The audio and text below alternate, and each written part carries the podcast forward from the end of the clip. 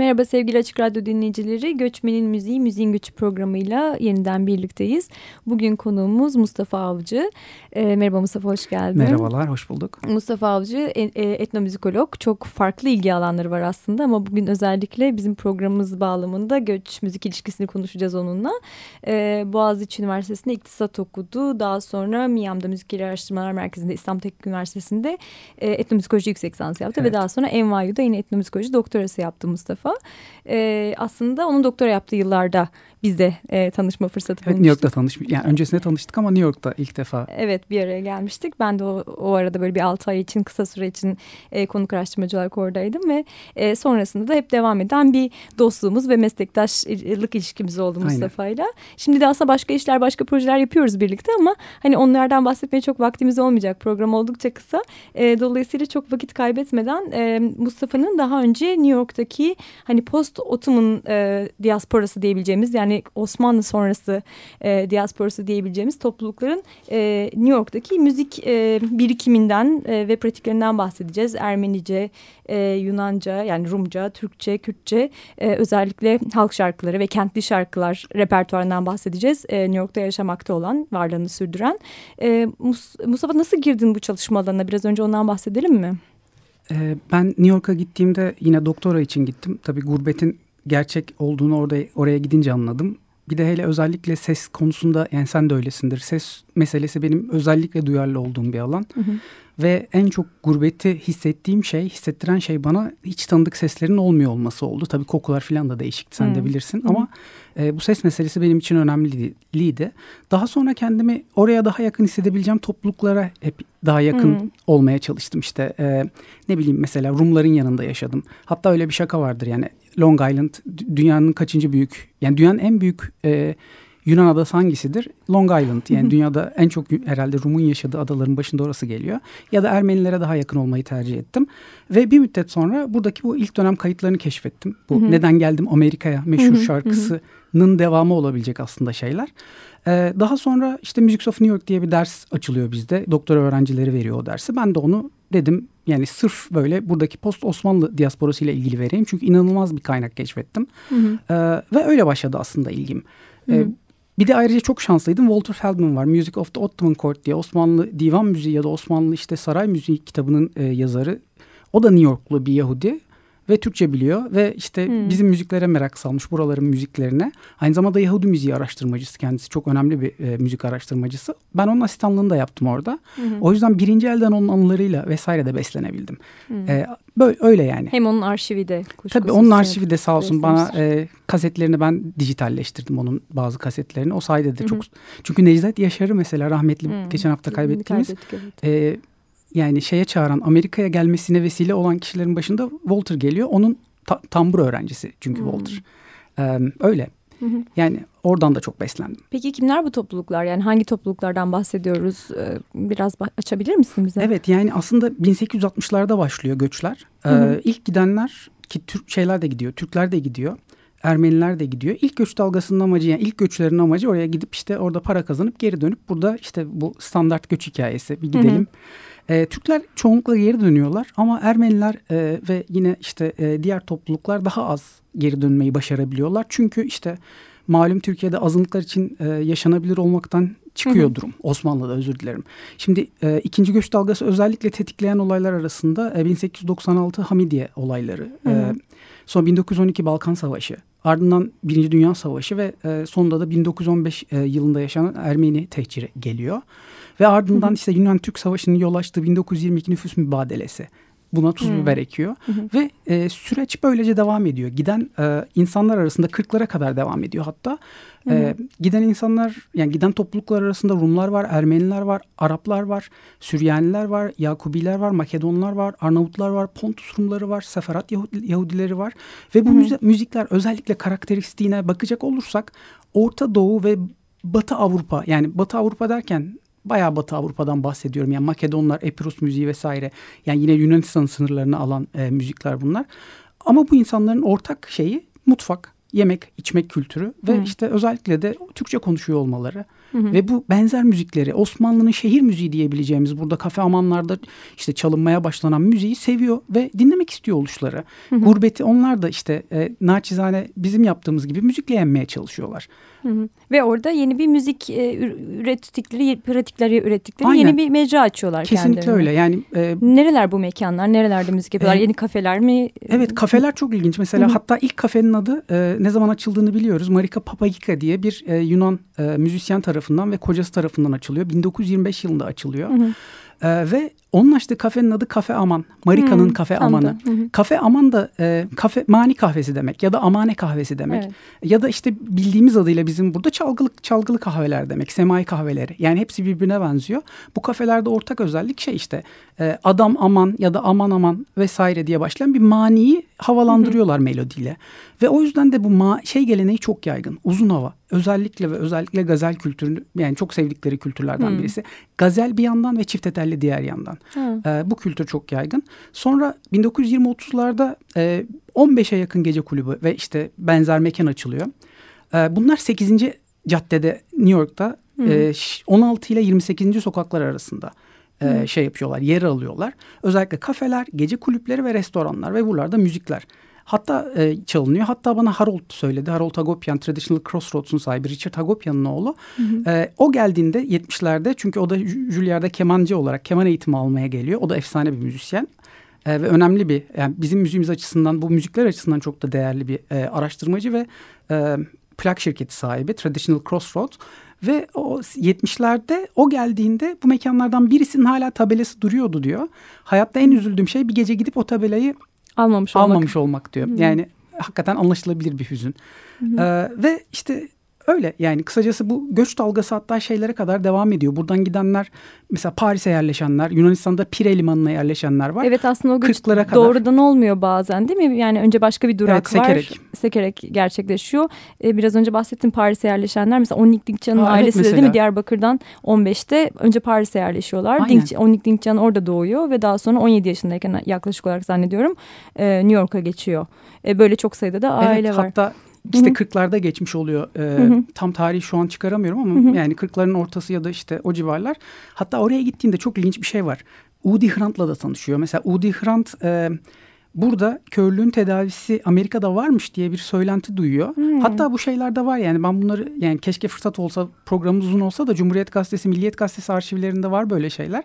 Ee, işte Hrant Amerika'ya gidiyor filan. Çünkü Udi Hrant tedaviye gidiyor. Tedaviye gidiyor ve hmm. çok önemli bir insan. Yani hmm. şu an Udi Hrant'ı az biliyoruz biz ama hem yani sadece Amerika'da değil, Amerika Ermenileri arasında değil.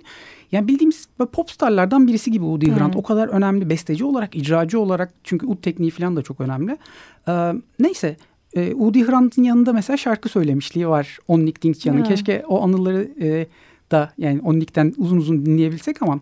Hı hı. Ee, öyle yani 1940'larda e, bir örnek dinleyelim mi e, hemen? O zaman bir örnek evet. dinleyelim. Ben şimdi o zaman... Ha. Ne istersin? Önce neyi dinlemek istersin? Valla bir tane benim benim için efsane çünkü olduğunu düşündüğüm kayıtlardan birisi. Ben naçizane bağlama çalmaya çalışıyorum. Hı -hı. Ve o yüzden de saz ve bağlama konusunda benim özellikle bir şeyim var. Düşkünlüğüm yani bu konu benim fil gibi bir iştahımın olduğu konu. Hı -hı. Ee, şöyle çok ilginç bir kayıt bu. Ermenilerin saz çaldıklarını, aşıklık yaptıklarını biliyoruz. Ama Hı -hı. ne yazık ki bir Ermeninin yani, e, yani bu işte şeyle e, Anadolu Ermenilerinin saz çaldığı bir kayıt bile yok idi. Hmm. Ta ki geçen haftalarda ben bir bağlamacı keşfettim. Sam Haydostyan, Sam Haydostyan adı. Kendisi Maraşlı. Ulaş Özdemir'in de kulağını çınlatalım. Hı hı. 3 Aralık 1895'te doğmuş. Ben bu tarih meselesine çok takığım. 25 Şubat 1981 yılında New York'ta vefat etmiş. Söyleyen de Yanokder Hagopyan, e, Arşil Gorki adlı çok ünlü e, bir Ermeni ressam var. E, onun çok yakın arkadaşı. O da 1, 1 Temmuz e, 1898 Harput doğumlu 2 Kasım 1920 e, tarihinde de Amerika'ya gelmiş. Bunları 1920'de gitmiş Amerika'ya. Evet yani, ve evet. kendileri Sayat Nova'nın Aşuların kralı. Hı hı. Onlar da çünkü Aşu diyorlar evet. Ermeniler.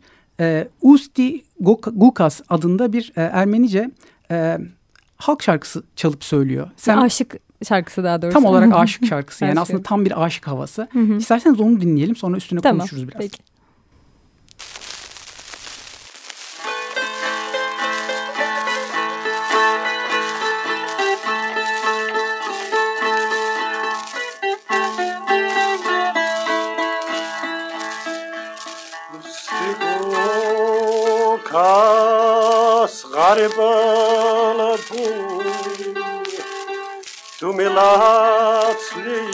İesem lanu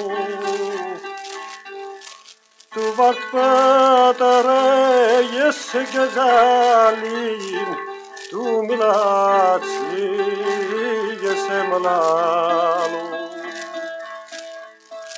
Tu vart pătăre iese găzalin Tu mi lați iesem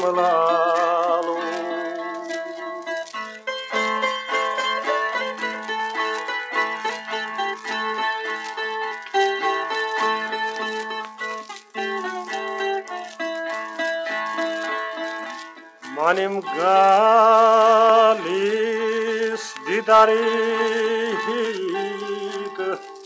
Vunț garibel bulharik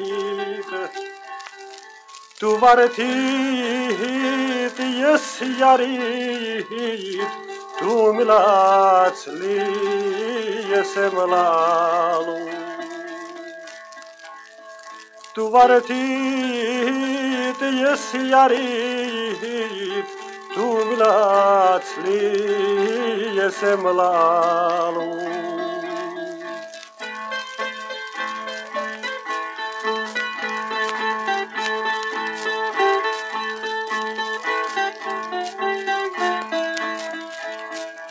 Garibala bol, zaynit malu, ես ու դու երվինք մեհանու Սայատնով են ասաց զալում դու մլացլի ես եմ լալում Սայատնով են ասաց զալում դու մլացլի simulalo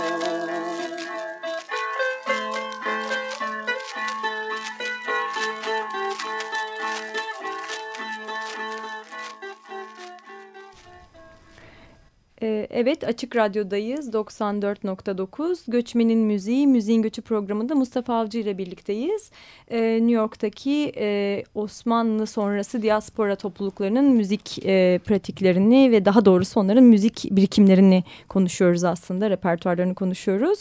Sem Haydosyan'dan ve Yanok Derhagopyan'dan e, 1930'lardan ya da 40'lardan kalmış olduğunu e, düşündüğümüz e, ve muhtemelen Amerika'da kaydedilmiş e, bir aşık şarkısı Amerika'da, dinledik. Evet. 30'lar 40'lardan. 30'lar 40'lardan bir aşık şarkısı dinledik Ermenice. Ee, Mustafa nerede kaydedilmiş onu tam bilmiyoruz ama Amerika olduğunu düşünüyoruz. Yani evet bu, bu hiçbir kaynakta rastlanmayan. Nerede buldun peki bu kaydı? E, bu aslında şöyle bin, e, Aşu Records diye bu kaydı elinde olan birisi satıyordu. Ben Hı -hı. onun web sitesinden yani satış yaptığı bu eski plakçıların web sitelerinden birinde ilk defa rastladım. Hı -hı. Sonra da şeyde buldum. Library of Congress'in arşivlerinde buldum. Hı -hı. Ee, bulabileceğiniz bu tür müzikleri bulabileceğiniz arşivlerin başında tabii şey geliyor. Library of Congress geliyor. Hı -hı. Ee, sonra şeyler e, bu mesela Berliner ondan sonra Victor RCA Columbia gibi bazı firmalar bunlar copyright'tan, e, telif hakkı vesairesinden hı hı. kurtulduğu için e, bunların bir kısmını kendileri dijitalize edip internet sitelerine koyabiliyorlar. E, öyle takip edebilirsiniz. Sonra bazı şeyler var. Mesela e, yani bu konuları çalışanlar mesela bilirler. İşte ne bileyim Ara Dinkjian, işte Harold Agopyan'ın Traditional Crossroads'tan albümler var. Hı. Mesela Armenians of the Eighth Avenue diye bir yani 8. caddenin Ermenileri. Bu size bahsettiğim gece kulüplerinde Hı. çıkmış Hı. çok ünlü erkek ve kadın sanatçıların e, kay, kaydettikleri şarkılar ona bakabilirler. E, bunun dışında şeyler var mesela Excavated Shellac diye bir tane blog var. Benim çok sevdiğim. Bu copyright'tan çıkmış E, müzikleri mesela. E, çok fazla koymuyor ama bilgilerle beraber bayağı güzel makaleler yazıyor filan. Sonra Ayan Nagoski adında bir araştırmacı Canary Records o bu işi en yaygın şekilde yapanlardan birisi. Bir diğeri YouTube hesapları var. Bunlar yine e, bu, bu insanlarla ilgili bilgileri işte Rumca, e, şey, Yunanca yazıp e, kayıtları paylaşıyorlar. Diğer bir opsiyon da o. Eğer bana mail atarsa dinleyicilerimiz ya da işte merak edenler yönlendirebilirim kendilerine. Hı hı. Ama öyle yani e, Ian Ian Nagoski konuşamıyorum. Hı. O hakikaten... E, önemli araştırmacılardan bir tanesi şu anda. Bu, bu hı hı. bunları temizliyor. Canary Records, Kanarya e, plak şirketi diye bir plak şirketi var. Oradan yayınlıyor. Bu plak şirketlerinden bahsetmişken aslında hem e, New York'ta kaydedilen plaklardan hem buradan oraya giden Aynen. plaklardan söz edelim mi biraz? Evet evet edelim. Çok e, hakikaten güzel oldu oraya geldiği konunun. Şimdi ilk kayıtlara başlayan orada işte kayıt şirketleri birincisi Berliner, ondan sonra Victor RCA ve Columbia. Daha sonra 22'lerde falan bunlar e, biraz pazarın daralması krizin 29 krizine yol açacak işte piyasa daralması ya da ekonomik e, sıkıntılardan dolayı bu yerel müzikleri kaydetmekten vazgeçiyorlar. E, ama orada oraya gidenler tabii ki bu bunun önemli olduğunu biliyorlar hı hı. ve işte bazı bazı değil pek çok kayıt şirketi kuruluyor. Mesela Constantinople Records diye bir şey. İstanbul kayıtları. Harry's Oriental diye. Ondan sonra MG Parsekian o da aynı zamanda müzisyen. Faros ondan sonra Panhellenian, Oriental. Bilbil Records e, yani Bülbül. Bu isimler de çok çarpıcı. İsimler de çok çarpıcı. Sonra MR Records. Ondan sonra Kalafon, Balkan ve Metropolitan. Şimdi İstanbul'dan ve Türkiye'den gelen kayıtlardan bahsedince Balkan çok önemli. Çünkü hmm. Aydın Aslan adında Türkçe'de konuşan Walter'ın da çok yakından tanıdığı ve anılarında ya o anıların ben Türkçe'de basılması için İngilizce'de bile basılmadı ama gerçekten o kadar heyecanlıyım ki çünkü ben gözlerim dolarak okuyorum o anıları. Ee, yine buraya gelmeden önce okudum. Hı Metropolitan gibi kayıt şirketleri var. Balkan şirketi şey yapıyor. E, Türkiye'den kayıtlar ithal ediyor. Dinlenilen müziklere bakarsak aslında oldukça ilginç yani. Mesela Mısırlı İbrahim Efendi, e, Şeker Hanım. Tamburi Cemil Bey çok Hı, önemli. Mutlaka dinleniyor evet, değil mi? yani çünkü Yahya, burada da çok dinleniyor. Burada orada da, da çok, çok dinleniyor. dinleniyor. Hatta Yahya Kemal'in o kar musikilerinde yani Türkiye'ye neden döndüğünü anlatıyor ya böyle işte. Yani çünkü Tamburi Cemil'e uzak kalamamış. Ee, oradaki bu insanlar da Tamburi Cemil'e uzak kalamıyorlar. Hı hı. Ve istiyorlar onu, onu dinlemeyi. Hafız Yozgatlı Süleyman Bey, Kemani Memduh, Hafız Burhan, Hafız Saadettin Kaynak, Lale Nergis Hanımlar. Yani, Aslında o dönemde burada ne varsa onu bayağı takip ediyorlar. Evet takip yani. etmeye çalışıyorlar en değil mi? En, en çok bilinenlerini aynen öyle takip etmeye çalışıyorlar. Ya bu tam bir böyle aslında çok tipik diaspora topluluklarının davranışı zaten aslında hani ilk özellikle ilk kuşakta hakikaten kendi yani geldikleri ana vatandan ne varsa oradaki her şeyi izlemeye çalışıyorlar. Orayla bir ilişki içinde bağ içinde olmaya çalışıyorlar ve daha sonra onu e, göç ettikleri topraklarda yaşatmaya gayret ediyorlar. E, çok e, etkileyici gerçekten. Evet yani o çok ilginç bir şey.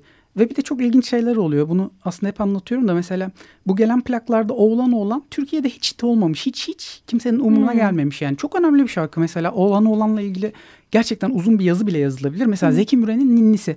ilk duyduğu kulağına anneannesinin ya da babaannesinin okuduğu ninni. Aslında çok önemli bir parça. Ya da benim çok yakın bir arkadaşım işte Mehmet Fatih Usul onun e, babaannesi sürekli söylermiş filan. Yani bilinen bir türkü hmm. ama mesela burada hiç ünlü olmuyor, patlamıyor. New York'ta en çok sevilen türkülerden birisi. Neden dersin? Bilmiyorum ki. Yani çok ilginç geliyor bana. Çok büyüleyici bir şarkı aslında. Oğlan oğlan kalk gidelim, cigarayı feneri yak gidelim. Ee, ama mesela şey oluyor diyor, Ara anlatıyordu hep bunu. Şimdi orada hit oluyor, burada hit olmuyor. Buradan müzisyenler geliyor şimdi mesela 80'lerde, 90'larda ya da şimdi işte filan. Oradan şimdi Ermeniler soruyorlar. Diyorlar ki bu şarkıyı çalar mısın? Adam bilmiyor diyor Ara. Hmm. Çünkü Türkiye'de ünlü olmamış. Ama bizimkiler diyor bunu şey olarak algılıyor vay be benim sevdiğim şarkıyı çalmıyor filan gibi. Hani böyle bu şarkıların anlaşmazlık yaratabilme kapasitesi bazen insanları birleştiriyor bazen de böyle yanlış anlaşılmalara yol açabiliyor. Bu arada bu da şu da çok olabiliyor yani o diasporada gelişen bir yani yani orada sevilen bir hit bir parça da olabilir ana vatandan gelmiş olabilir veya orada üretilen bir şey de ana vatanı da etkileyebiliyor. Ha tersten yani, değil mi? Evet tersine de bir etkisi ha, olabiliyor Mesela bazen. nereden geldim Amerika'ya öyle oldu ya evet. bizi çarptı. Evet. Ne kötüydü değil mi? O ilk başta nereden geldim İstanbul'a İstanbul, diye çıktı evet. ama bir söylenti vardı hatırlıyorsundur belki. Hı-hı. Bunun aslında orijinali Amerika'yaymış evet. diye. Ben de diyordum prozodisi uymuyor nasıl söylüyorlar neden geldim Amerika'ya filan diye bir... Aslında uydu bak söyleyince. Evet uydu ama bir türlü oturtamıyordum ve bunu olduğunu biliyordum. Neyse ki YouTube açıldı bu işte filan da duyduk Ve gerçekten, gerçekten duyduk kulaklarımızla yani duyduk. efsane değilmiş. Dünya kulağıyla duyduk evet, New York türküsü diye varmış. biz türkü diyoruz ya öyle evet. şeylere. Gerçi mesela türkü kelimesi de ilginç. Hiçbir Hı-hı. kayıtta türkü kelimesi geçmiyor benim gördüğüm Hı-hı. şimdiye kadar. Çok acayip bir şey mesela. Hı-hı. Tam buradan şey sorayım aslında. Bunlar e, çok böyle halk müzikleri mi yoksa kentli halk müziği diyebileceğimiz baş, bir kategori mi? Ne evet. dersin? Kentli müzikleri aslında herhalde değil evet, mi? Evet bunlar Hı-hı. gerçekten şeyler. Yani kentli müzik. Bunu mesela Walter Feldman da vurguluyor. Bu bir kent müziğidir. Ama bu hangi kent müziğidir derseniz bu muhtemelen Osmanlı'nın yıkılma döneminde işte Cumhuriyet'in başlarını da sarkacak olan kafe amanlarda işte çalgılı kahvelerde şeylerde e, meyhanelerde yani İstanbul, İzmir, Selanik ondan sonra gibi büyük merkezlerde icra edilen çok kültürlü, farklı hı. dillerde ama temelinde de işte usul ve makam olan yani hı hı. bu müzikler usul ve makam müzikleri e, müziklerdir. E, bunlar hı. hakikaten şeye benziyor yani e, mesela işte koşma, şarkı, maya, uzun hava, türkü ondan sonra işte e, saz semaisi, çifte telli bunlara sık sık rastlıyoruz. Hı hı. E, özellikle çifte telli ve gazel. Hmm. Çok çok seviliyor. Çifte telli gazel ayrıca ayrıca bir şey. ayrıca bayılınan bir şey. Çünkü hmm. çifte telliğin oynaklığıyla gazelin ağlaklığı birleştiği zaman hmm. insanı muhtemelen hani böyle şeytan çarpmışa döndürüyor filan. Ben hala çok bayılarak dinliyorum. Ee, öyle ve özellikle dans müziği yine. Bu da çok hmm. önemli bence. Bu müziklerin yani hani genellemek istersek tabii az önce dinlettiğimiz şarkı ya da şey aşık havası kesinlikle dans havası falan değildi ama işte eğer genellersek Hı-hı. revaçta olan türlerin bunlar olduğunu görürüz. Başka bir örnek daha dinleyelim mi o zaman? Aslında dinleyelim. Çok güzel bir tane. Ee, evet yine bu da çok önemli. Gas e, Kostas Gadinis diye Makedon bir e, çingene. Ve Ben Goodman e, bu a, e, icracıyı görünce hayran kalmış yani ünlü caz hmm. klarnetçisi. Hı Çünkü gerçekten ya benim de hala severek dinlediğim ve en çok sevdiğim icracılardan birisi. E, e, ilginç bir şekilde yani şeyden gelmiyor. Osmanlı toprakları olan bir yerden gelmiyor. Ama Ağır Aydın Zeybeği, Aydın Zeybeği, Asker Zeybeği, Marmaris Zeybeği, Çakıcı Zeybeği gibi zeybekleri kaydediyor bu. Yani hmm. şeyler dışında kendi yöresel Makedon ezgileri işte Rumca ezgiler dışında e, bu kaydettiği de bence yine efsane bir kayıt İstanbul Zeybekikosu ya da İstanbul Zeybeği. Hmm. E, yine çok etkileyici bir zeybek. İstersen onu dinleyelim. Tamam. 1 Mayıs 1942'de kaydedilmiş bu. Harika. Tarih Tarihini de biliyoruz. Tabii tarih varsa biliyoruz.